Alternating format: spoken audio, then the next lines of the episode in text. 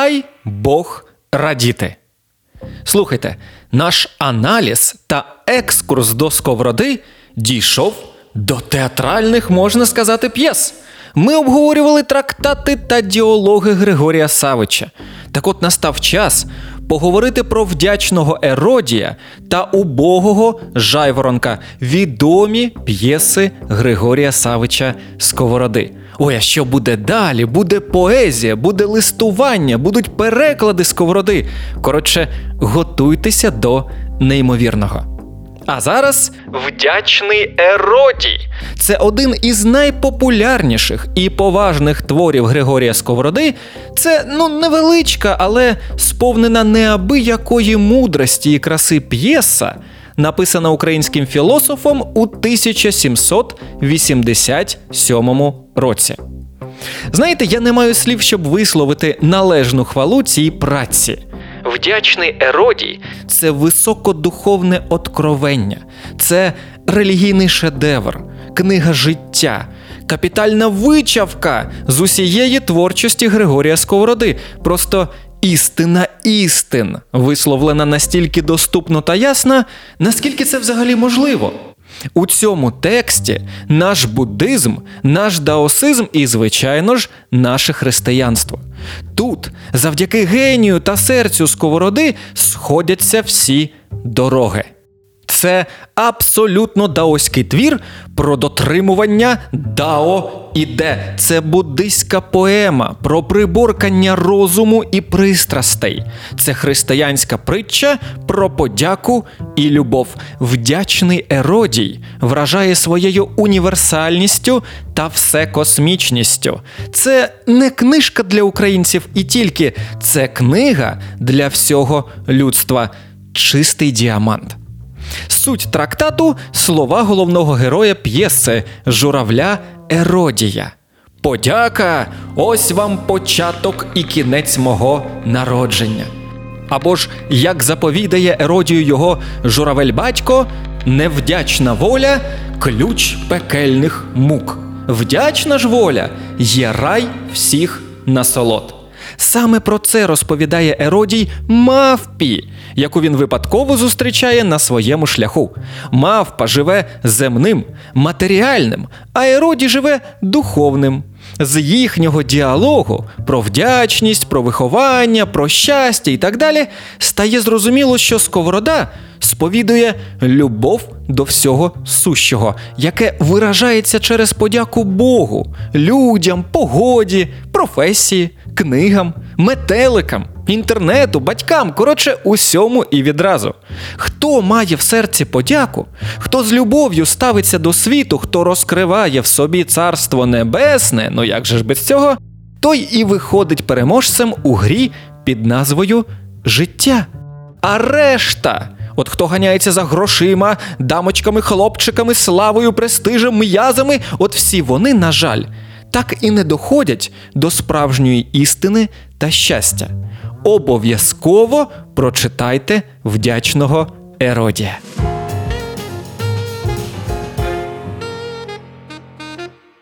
Підписуйтесь на онлайн-медіа «Свідомі» та на подкаст «Сковорода: тут і зараз».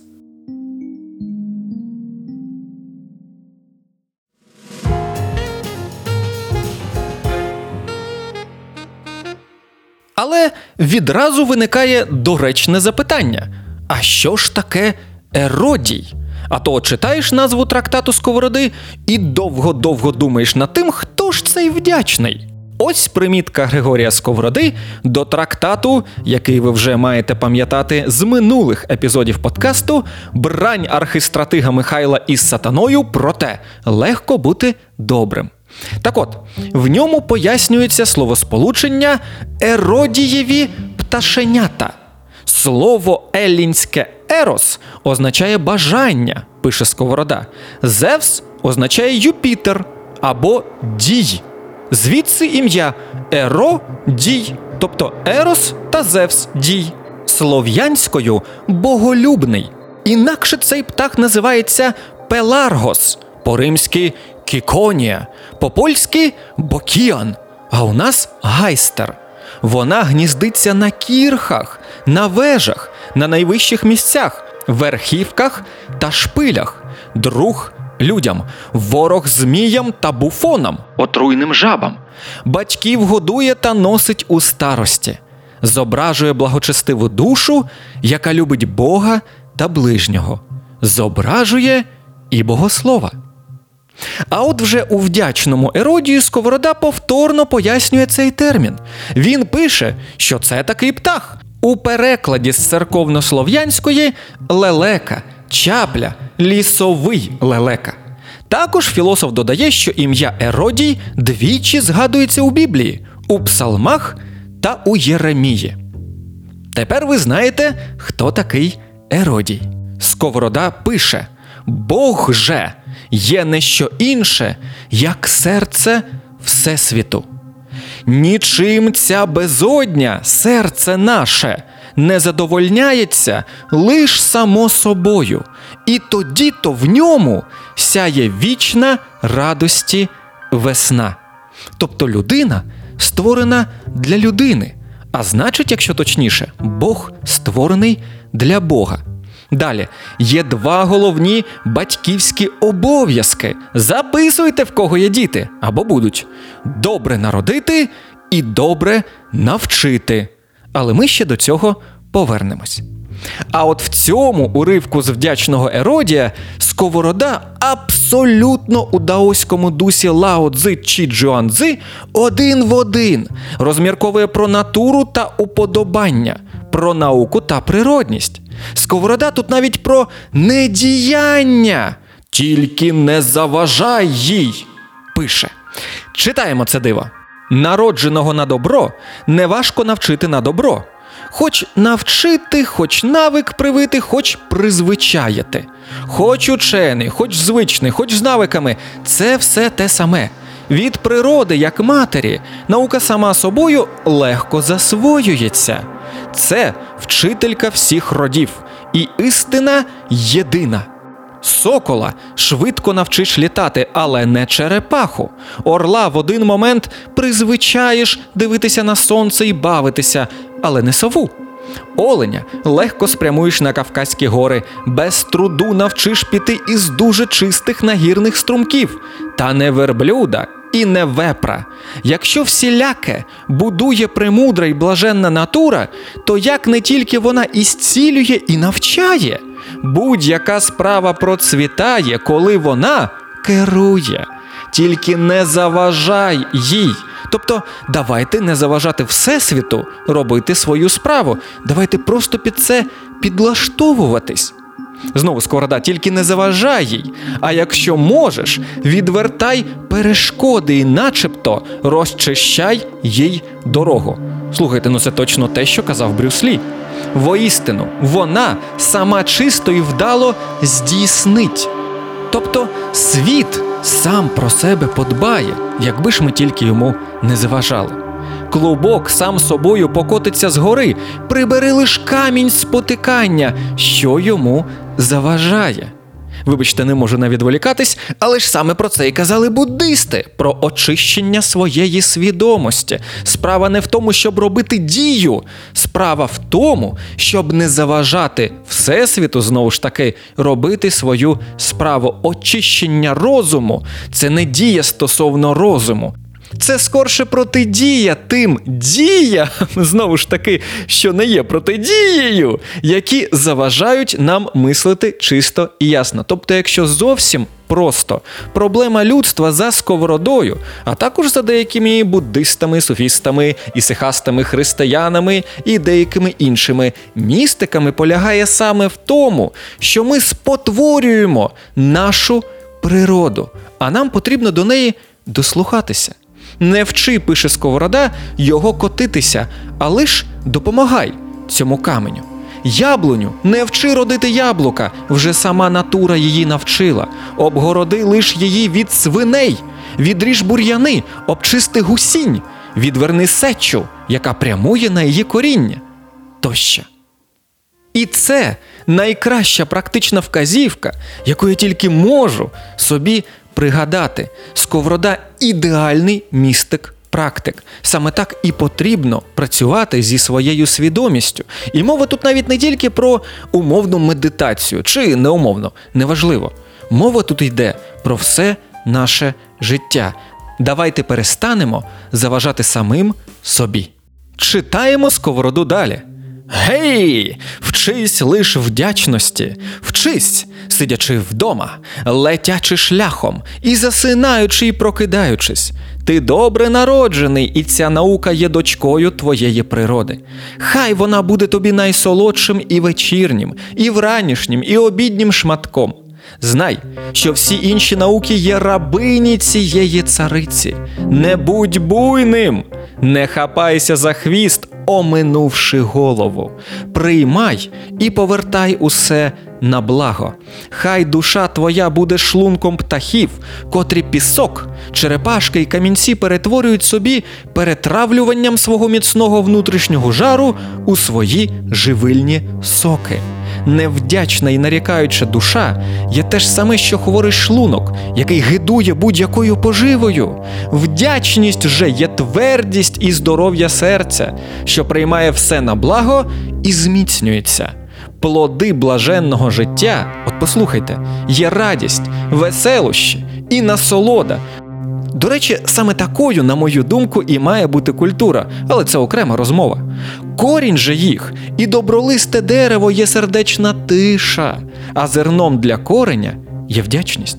Вона є чистий, тихий, добродушний дух, запашний, весна і погідність світлого смислу. Не тріщить там блискавка і грім, навпаки ж усі терни і бур'яни народжуються від неситої п'явки заздрощів. Заздрість же від нарікань. Нарікання ж від невдячної волі, що сповнила сердечні надра незасинаючими черв'яками, які безнастанно день і ніч точать душу. Тут навіть немає що додати. Який він актуальний, цей Сковорода. А тепер дещо ще актуальніше. Маєте Інстаграм, та? От я нещодавно завів. Люди і мода, пише Сковорода, це одне і те ж саме. Ніколи не вийде з моди Сковорода. Далі так. По мосту місточку з народом ходи. За розумом же його себе не веди. Повзучи за жуком і сам у глинку влізеш.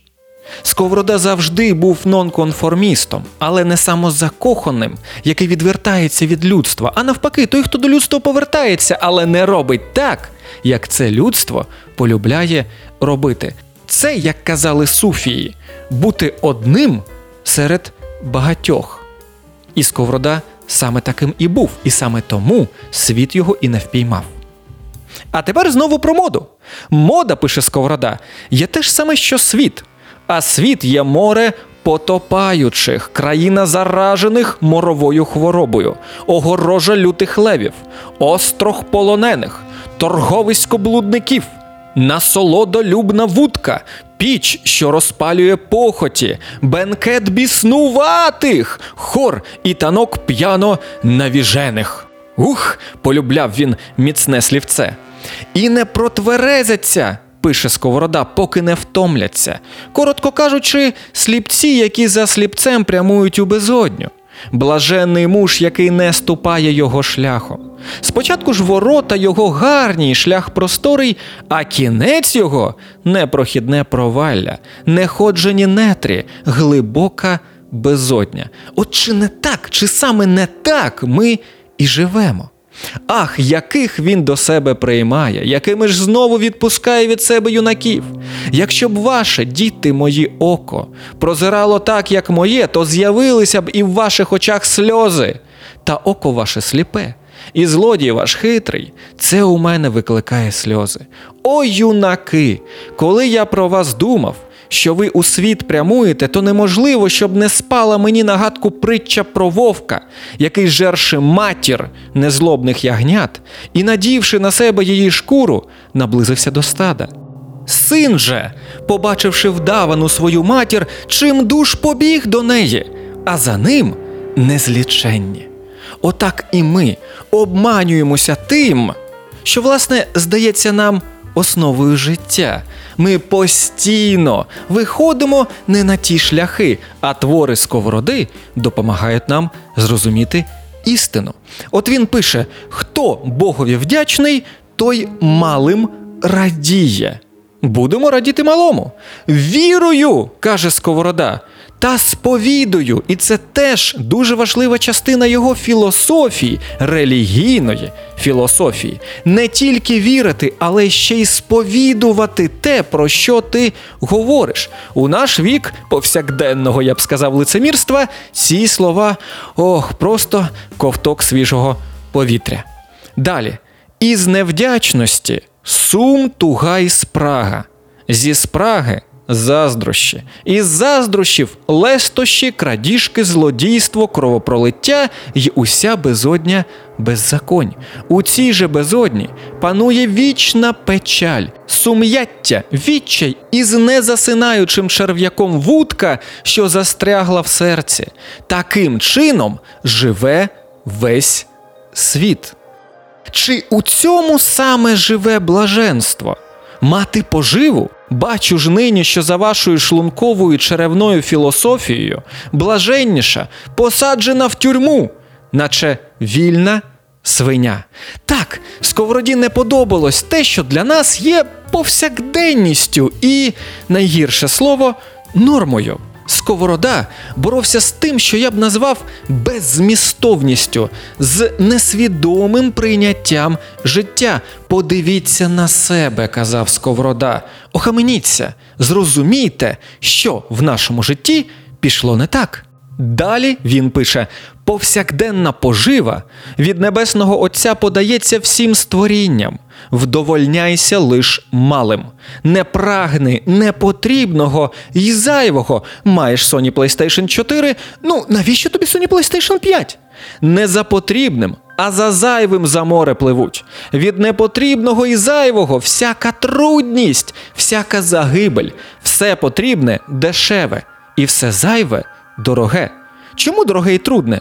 Тому що не потрібне. І навпаки».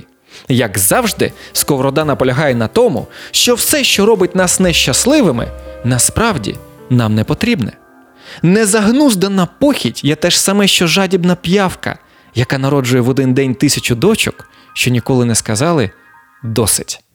Просто неймовірна поетика Сковороди, але який сенс, який глибинний смисл, які точні слова, яке точне формулювання. І це правда про нас.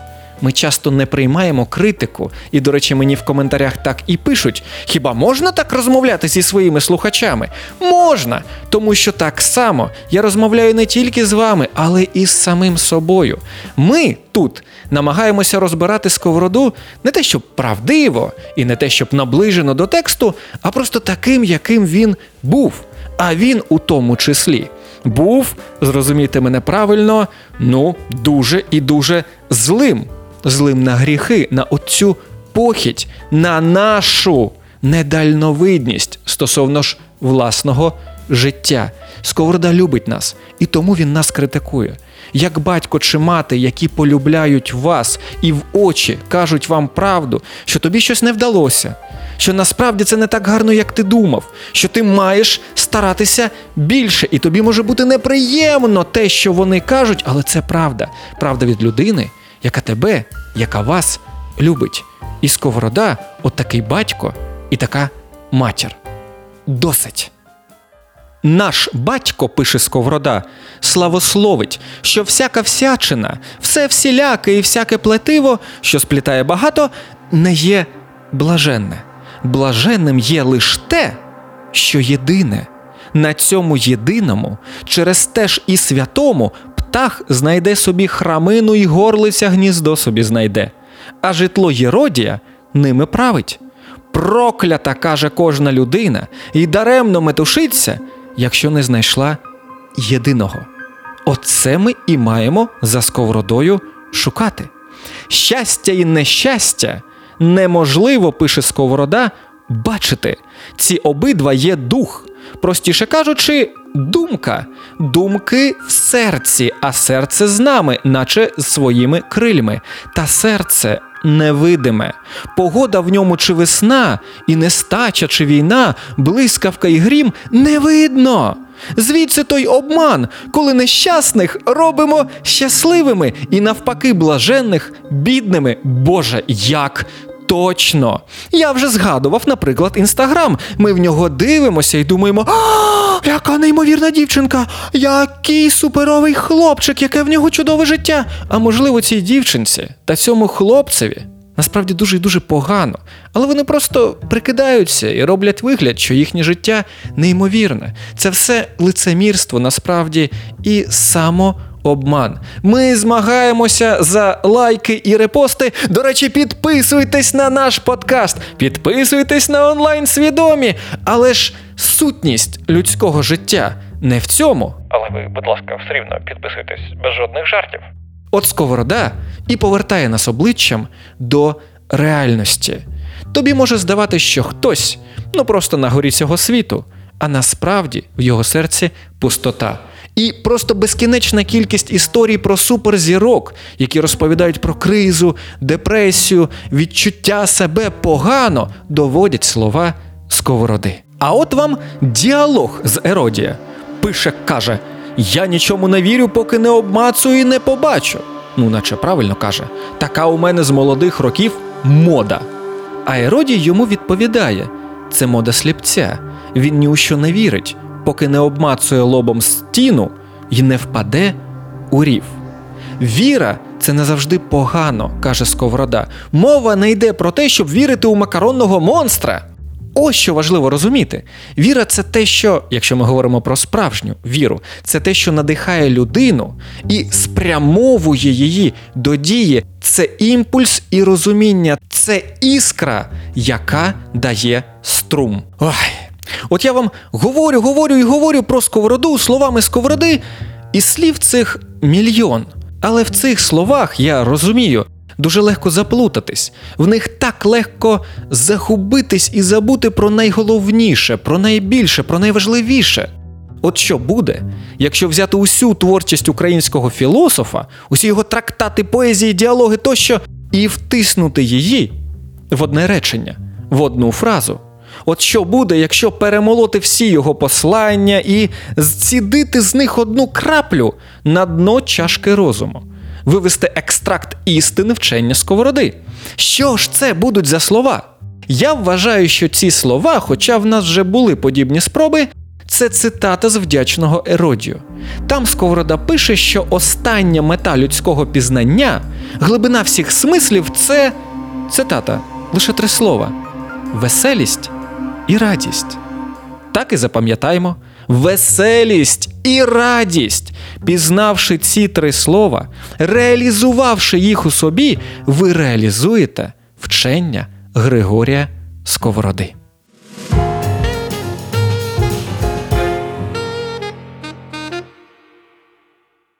Для мене, пише Сковорода, краще веселощі без багатства, ніж багатство без веселощів. Кожен тим веселиться, що обожнює.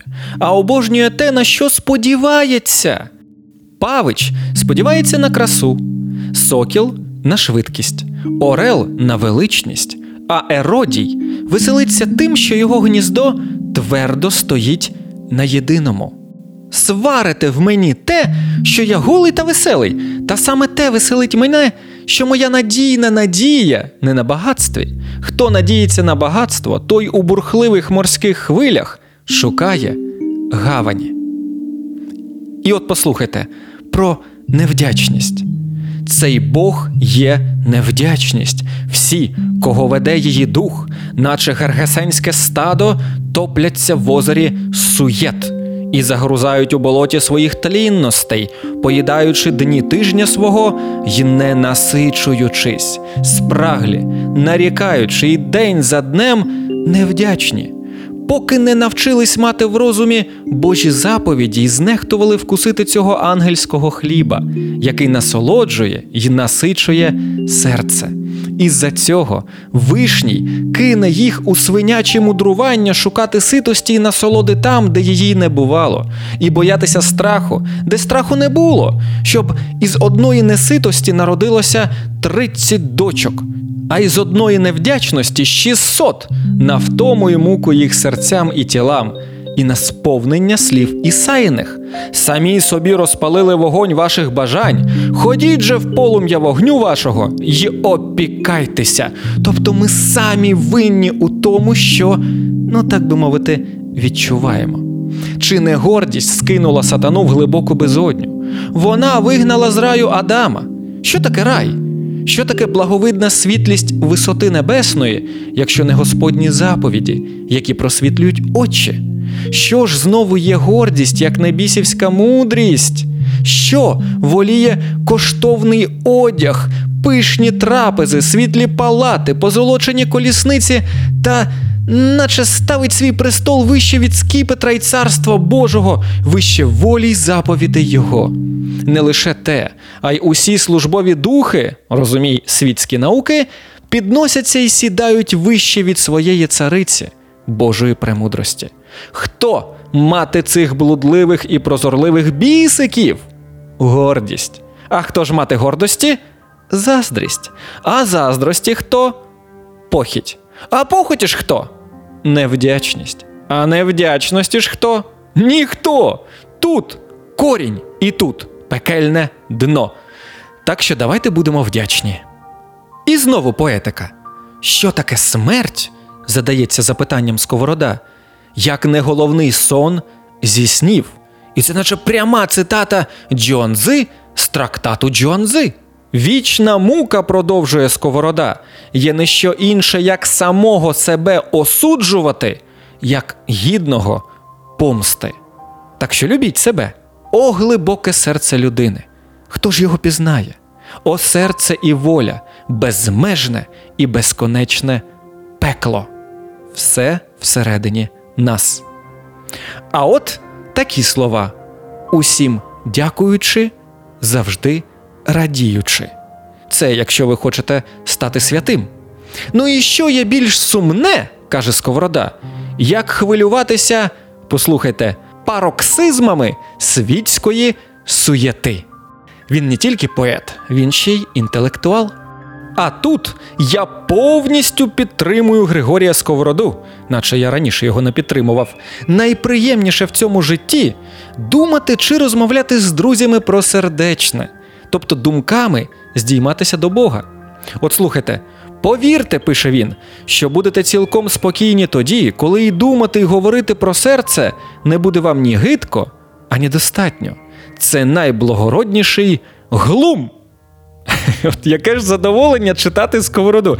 Який він стильний чоловік. Глум. Глум – значить забава.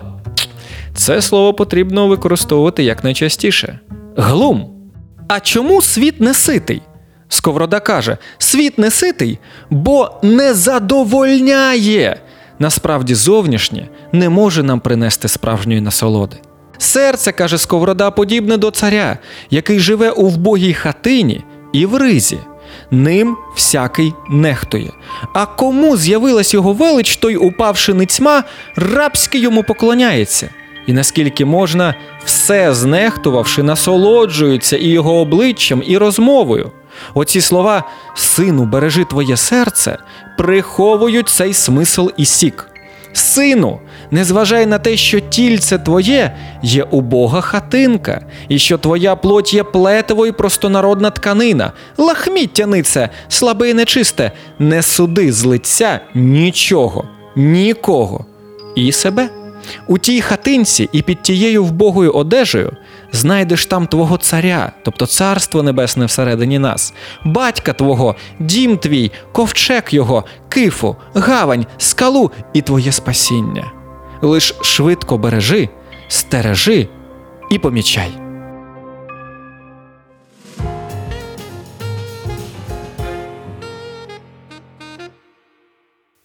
І звичайно ж, який Сковорода без знущання над світською премудрістю. Яка смішна та премудрість, пише він, що не пізнала себе.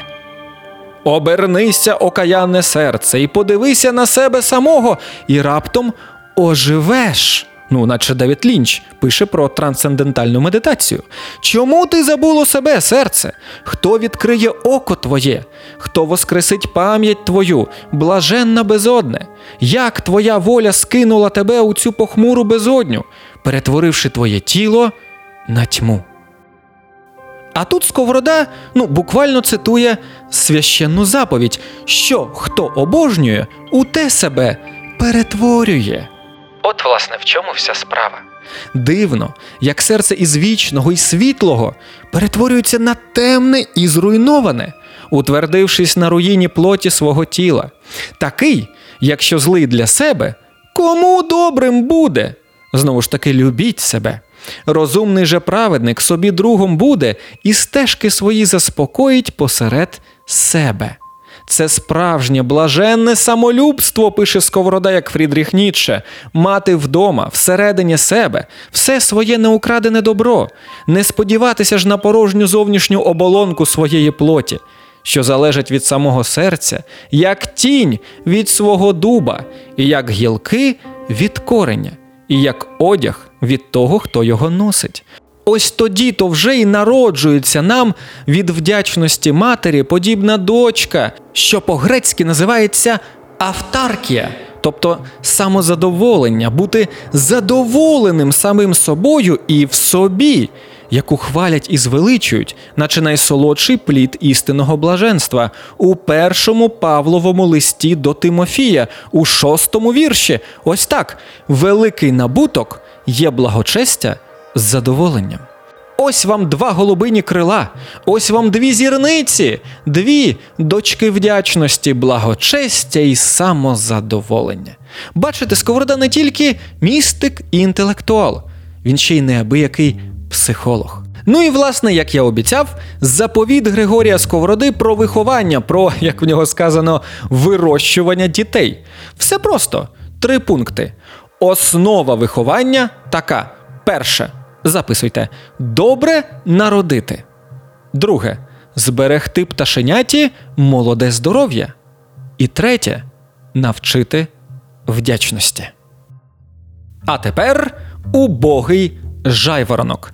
Твір-притча українського філософа, вгадайте якого, датований 1787 роком. Твір присвячено любому другові Сковороди Федору Івановичу Диському. Ну а в кінці твору, власне, після притчі, названої «Убогий жайворонок, з яким розголошує тетерук про спокій», буде заключний релігійний твір під назвою «Пісня Христовому Різдву про нужду його». «Убогий жайворонок» – це прекрасна притча про вбогого духом жайворонка та матеріаліста-атеїста Тетерука. Тетерук хвалиться чинами, багатством, наїдками, а жайворонку все це не потрібно. Йому подавай простоту та чистоту серця. Тетерук згодом разом з іншими птахами потрапляє до людського капкану. Тільки йому і ще одній пташці вдається з капкана вибратись. Але якою ціною? Розпатланий, шокований, позбавлений всього, Тетерук мчить з усіх ніг оплакувати свою гірку долю. А жайворонок із цього здобуває для себе важливий урок. Ось яким є життя. Вранці ти вважаєш себе королем на районі, Наполеоном Рідлі Скотта, а вже в обід опиняєшся на мисливському столі. Так що чини, багатство, наїдки та інші принади світу виглядають в очах жайворонка нісенітницею. Так що головна тема твору – це ті самі вбогі духом. Вони тут представлені жайворонком та його сімейством, що збираються за буденним святковим столом. Сковорода дуже точно, ясно, по-людськи пояснює знаменитий вислів Христа – «Блаженні вбогі духом, бо їхнє царство небесне». Вкрай рекомендую жайворонка до прочитання.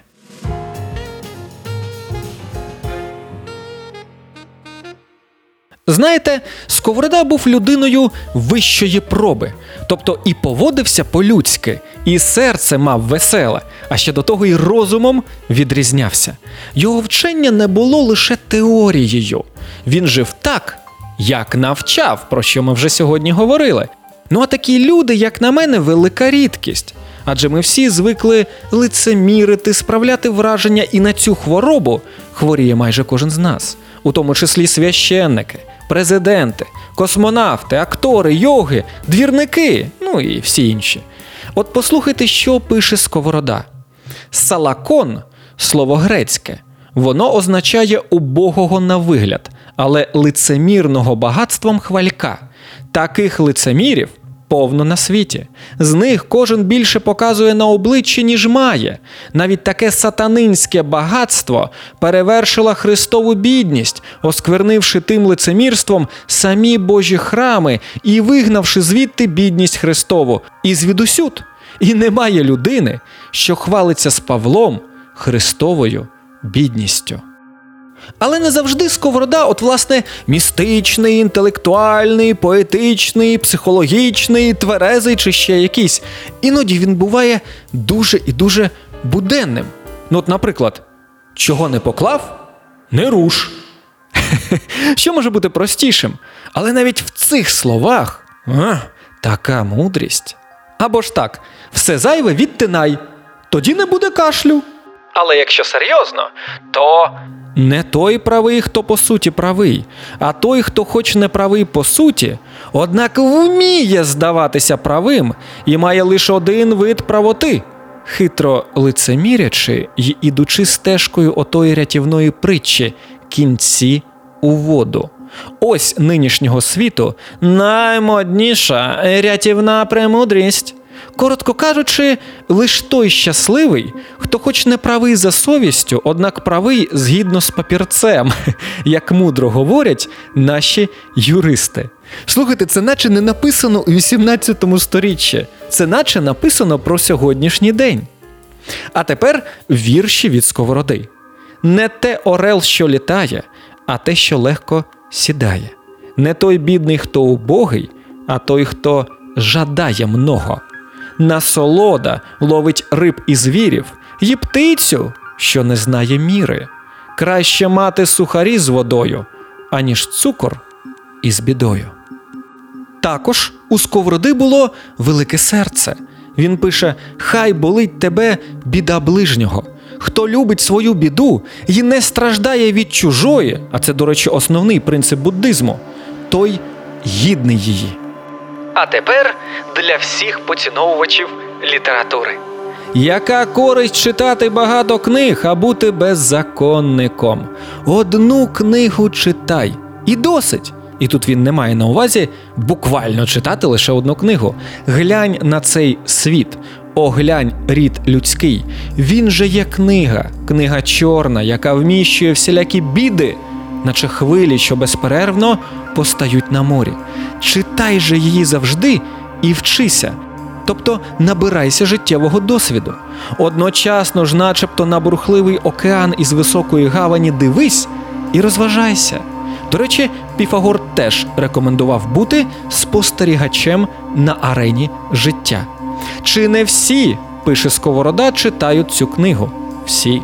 Всі читають, але не осмислюючи.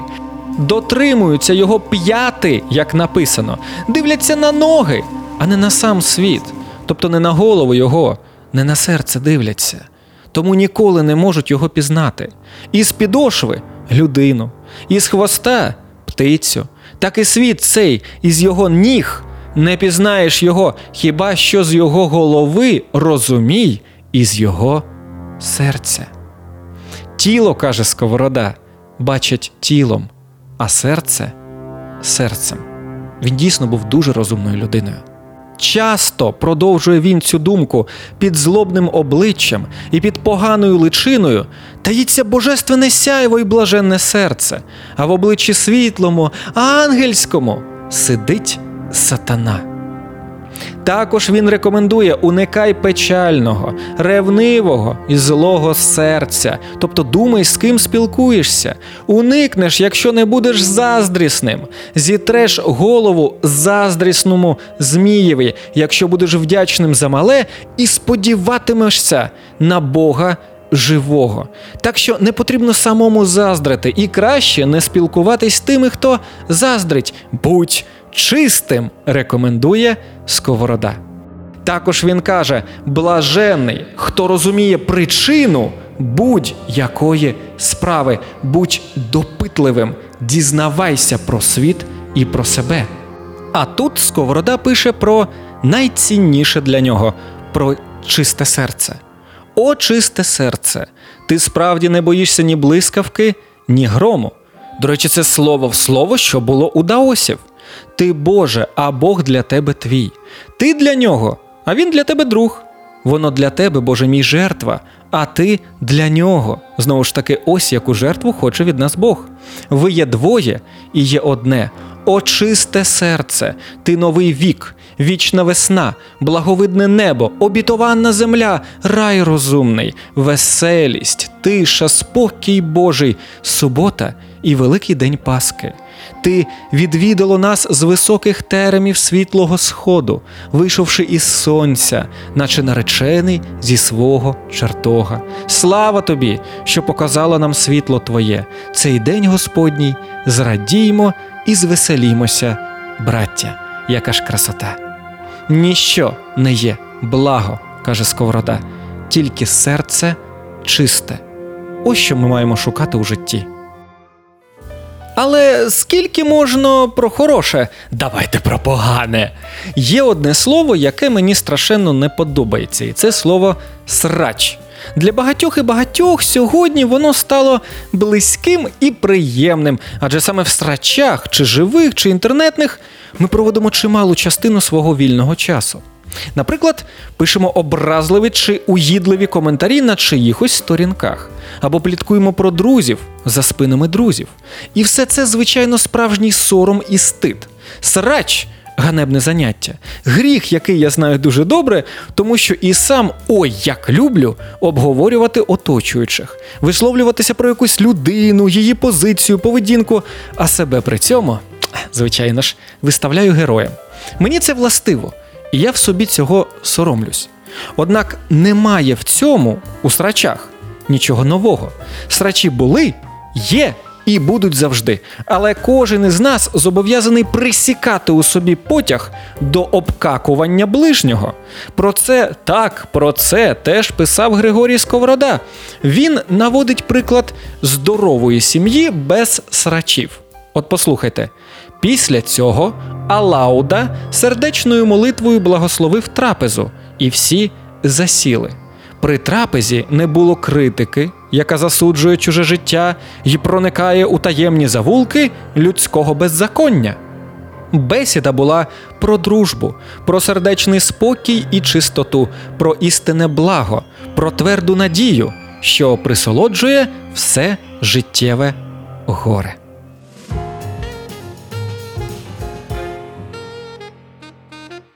А тепер історія на мільйон. Як в Україну прийшла істина? І чому в наших краях їдять кутю? Про це розповідає Григорій Сковорода. Він для цього навіть притчу придумав. Хочу вам її прочитати. У кінці трапези почав керівник бенкету жартувати, а гості сміятися. Адоній, допомагаючи братові, цікаво розповідав, як колись давно Божа Діва – істина перший раз прийшла до них в Україну, так називається їх країна. Першим начебто зустрів її біля свого дому старий Маной і його жінка Каска, звичайні українські прізвища. Маной, побачивши, запитав з суворим обличчям: «Як тобі наймення, о жінко?» «Називаюся Астрая», відповіла діва. «А хто ти? Звідкиля і навіщо сюди прийшла?» «Зненавидівши світову злобу, прийшла до вас оселитися, почувши, що у вашій країні панує благочестя і дружба». Діва ж була в такій убогій одежині, підперезана, волосся в пучку, а в руках посох. Немає тобі тут проживання!» – вигукнув з гнівом старий. «Ця країна не притулок для блуду. Твій вигляд і одяг викривають у тобі повію». Діва сміялася з цього, а старий роз'ятрився. Побачивши ж, що казка винесла назустріч чистий хліб на дерев'яній таці, як знак гостинності, він цілком розлютився. «Що ти робиш, безумна, серед жінок? Не знаючи, якого духу ця мандрівниця, поспішаєш гостинно її прийняти. Глянь на її вигляд і на одяг її. Прокинься!» Казка розсміялась і мовчала. А діва сказала: «То не похвали людину за красу її, і не буде тобі людина мерзотною виглядом своїм». Після цих божих слів старець трохи засумнівався. Тобто, цитує Біблію, напевно, не повія. Раптом же, побачивши на її голові променистий вінок і очі, що засіяли світлом божества, він дуже здивувався. Ще більше вжахнувся тоді, коли дивний дух, який перевершив фіміами, лілії і троянди, що вийшов із уст дівочих, торкнувся його нюху і неймовірно насолодив. Тоді Маной відскочив назад, уклонився до землі і, лежачи ницьма, сказав: «Пані, якщо знайшов благодать перед тобою, не обмини мене, раба твого». Стара, залишивши старого, який лежав, повела діву у світлицю, обмила її за звичаєм ноги і олією голову помастила. Тоді вся світлиця виповнилась божественним запахом.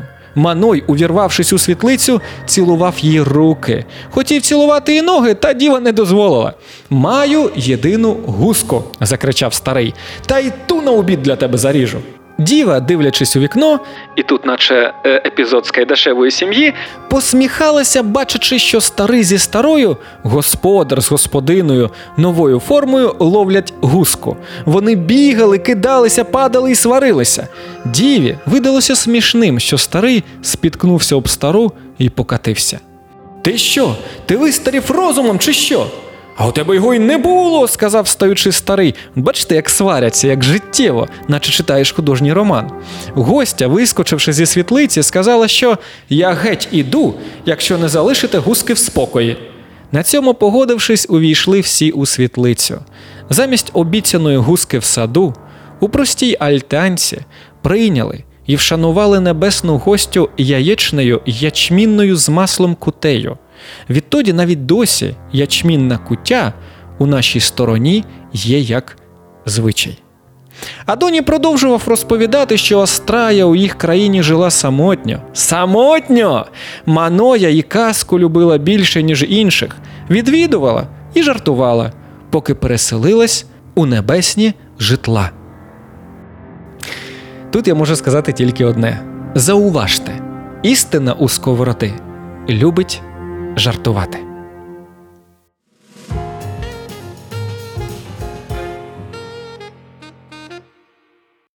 Ну що, трам-тарарам, як завжди, дякую вам за те, що ви прослухали подкаст «Сковорода. Тут і зараз». Неймовірно, але це вже 14-й епізод. І далі будуть ще. Продовжуємо вивчати Григорія Савича.